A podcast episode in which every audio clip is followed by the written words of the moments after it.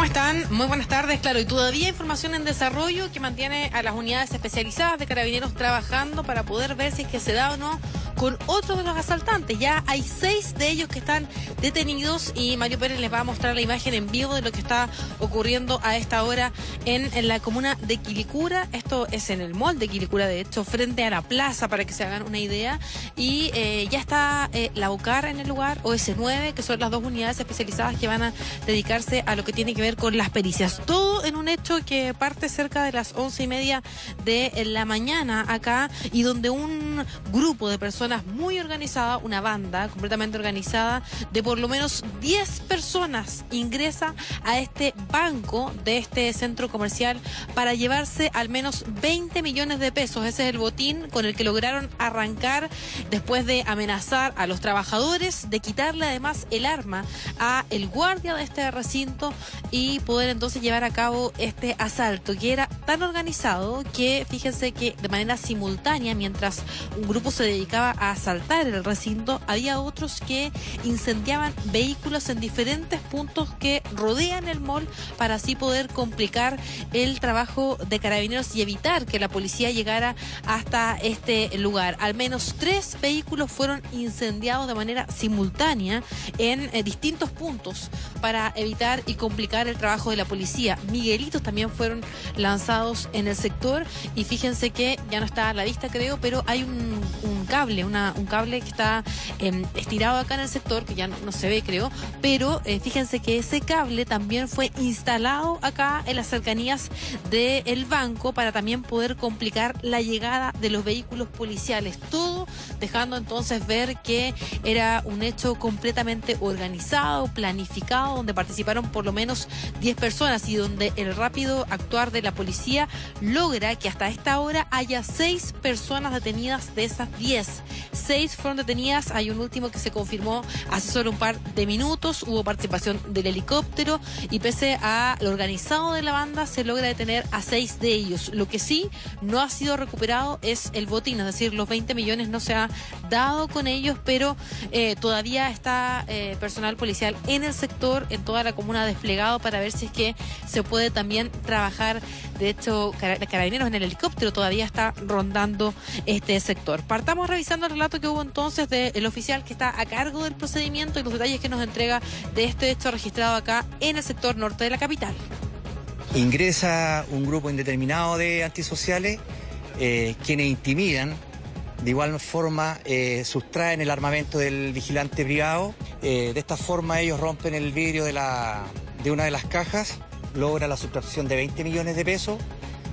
El actuar de carabineros se activa en forma oportuna logrando la detención de cinco individuos que cometieron este ilícito. Entre ellos hay chilenos y extranjeros. Ellos utilizaron como señuelo eh, quemar tres vehículos en un punto determinado en la inmediación del mall a fin de desvirtuar este cometido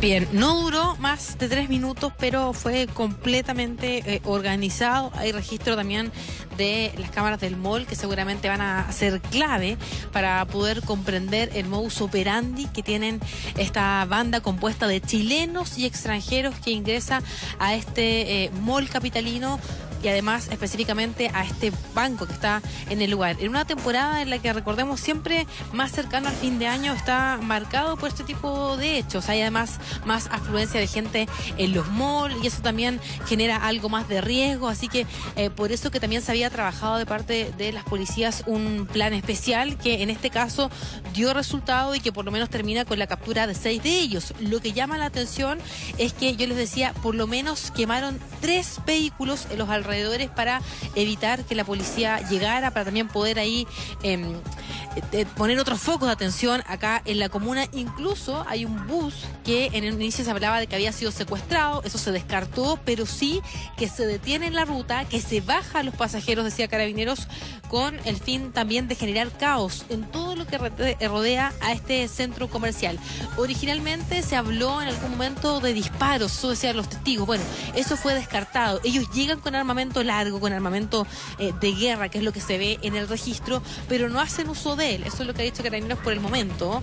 Eh, no hay como registro de eso. Lo que se escucha, y ahí decía Carabineros, es cuando rompen uno de los vidrios para poder también sacar el botín. Eso es lo que por lo menos hasta ahora se ha establecido, pero ya ustedes ven que las unidades especializadas están acá y seguramente ellos van a poder terminar con precisión cómo actuó este grupo de personas de las cuales ya hay seis de ellos detenidos. ¿Qué dijeron eh, los trabajadores? Conversamos con uno de los compañeros de trabajo que también llegaron muy preocupados por lo que pasaba al interior del banco, que había pasado con sus compañeros. Escuchemos lo que dijo también una de las personas que es compañera de las víctimas que aquí en Chile lamentablemente nosotros hoy día nos vemos tan inseguros, no podemos salir a la calle, no podemos trabajar tranquilos. Entonces, claro que a nosotros nos afecta. Y ver que nuestros trabajadores se vean afectados con estos asaltos, con estos asaltos obviamente que sí. Lo comentábamos recién con Andrea. Todos los días está pasando algo. Eh, o sea, al nivel que hemos llegado y con la violencia que estamos viendo. O sea, un robo, muy peligroso, con armas de guerra, donde no eh, dudan en hacer cosas además intimidantes, quemar dos vehículos. Y además, Dani, eh, vemos que el entorno del banco, de la sucursal, eh, es una villa ah, muy tranquila, se nota, un sector residencial. O sea, esto pudo ser aún más grave. recordémosle a la gente, ¿a qué hora fue y el sector preciso donde está ubicada esta sucursal? Sí, esto para que ustedes se hagan una idea, está frente a la plaza de Quilicura. Ahí está el mall de Quilicura, frente también al municipio. Eh, muy cercano al municipio está. Y además, como tú lo comentabas, las arterias en las que se queman los vehículos son todas cercanas al mall. Y había, por ejemplo, un colegio, porque esto ocurre cerca de las once y media de la mañana. A esa hora es el llamado, por lo menos, que tiene la central de comunicaciones de carabineros. Y eh, había movimiento, gente que estaba saliendo, movilizándose por el sector a plena luz del día. Y se queman estos tres vehículos es todo en verdad eh, a plena luz del día, con mucho caos que se genera en el sector y en lugares específicamente que también tienen mucha afluencia de público durante esta mañana. Hay que recordar que está acá a un costado de la municipalidad, hay una sucursal también del registro civil, o sea, hay movimiento cuando ocurren estos hechos y como tú bien decías, eh, la verdad han sido días de muchas noticias policiales, están pasando muchas, muchas cosas y eso por lo menos también es parte de que nosotros les hemos mostrado, o sea, hay hartas cosas que se están cubriendo y eso que quizás hay cuantas que no alcanzamos a enterarnos y están también eh, pasando. Lo bueno de este caso en particular es que hay resultados, que es también lo que se espera, no solo de los vecinos del municipio, que hoy día enfatizaba su alcaldesa, ha tocado la puerta reiteradamente y decía la alcaldesa, hemos dicho, le hemos dicho a Interior de este gobierno, del gobierno anterior, que necesitamos también ayuda acá en Quilicura porque hay muchos hechos de violencia. Ella insistía en pedir más atribuciones para su, para su seguridad eh, ciudadana y ahí eh, no temía tampoco en decir que ella es de la idea de que se pueda también entregar más elementos disuasivos, que se pueda entregar armamento, que sabemos un debate que es constante, permanente y que vuelve a traer la alcaldesa de la comuna de Quilicura que insistía que ellos necesitan por lo menos cooperación con una comuna que está lamentablemente día a día viendo estos episodios. Escuchemos también lo que dijo de hecho hace algunos minutos su alcaldesa no quisiéramos verlo en Quilicura y en ningún lugar de Chile y es por eso que hemos golpeado todas las puertas del gobierno. Estuvimos con la delegada presidencial, el lunes estuve con el subsecretario Monsalve exigiéndole que se intervengan los puntos críticos de Quilicura, porque aquí la mayoría es gente trabajadora, gente que sale temprano a buscar su sustento y no es posible que estos delincuentes terminen con la tranquilidad de nuestra comunidad. Necesitamos que la ministra Toa estaba hace unos segundos hablando en dónde hay que poner el punto aquí, en Quilicura, ministra. Claro, es la, la, solicitud, la exigencia en algunos casos que hacen alcaldes de distintas comunas, porque sabemos que el problema de la inseguridad no es exclusivo de una comuna, ni de un sector, ni siquiera de una región, ¿no? Es un problema que vemos a lo largo del país y por eso que todos legítimamente sienten que es allí donde hay que poner mayores recursos. Y sabemos también, Dani, que los recursos son limitados y por eso se hace una priorización de ellos. Pero lo que llama la atención también de este caso y como el que hemos visto en otras oportunidades es también el nivel de organización, ¿no? De bandas que aparentemente estudian muy bien lo que van a hacer, planifican con tiempo y eh, llevan a cabo acciones que van mucho más allá de cualquier tipo de robo que hemos visto antes.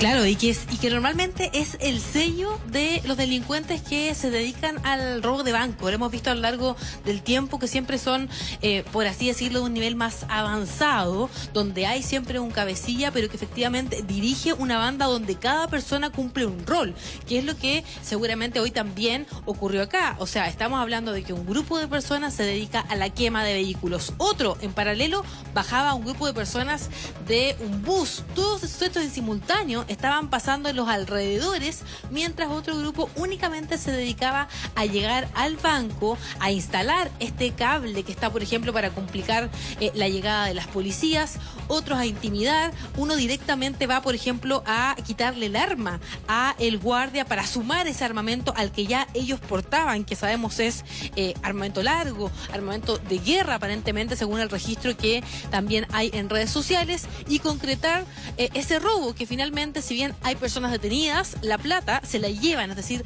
los 20 millones por los que ellos venían es un botín que logran llevarse y que por lo menos hasta esta hora no se ha entregado en ningún tipo de detalle, pero efectivamente hablamos de bandas completamente organizadas, compuestas además por chilenos y extranjeros, que es lo que ha dicho Carabineros, y que está operando planificadamente, seguramente ellos ya habían venido al lugar, habían estudiado también los movimientos que hay en el banco, eh, dónde estaban las policías a esta hora y todo eso finalmente eh, muestra parte entonces del desafío que hay en poder trabajar también en la inteligencia y en la estrategia policial para poder entonces combatir este tipo de hechos que yo les comentaba. Además, se suelen acentuar durante el fin de año. Es un delito el robo de bancos que normalmente comenzamos a ver en este mes y que a fin de año se, se hace mucho más recurrente, así que seguramente esto va a también ser una alerta para lo que pueda traer el fin de año. ¿Qué dijo el subsecretario Monsalve? Que además estaba junto con el presidente de la República eh, el presidente y, la ministra Toa acá,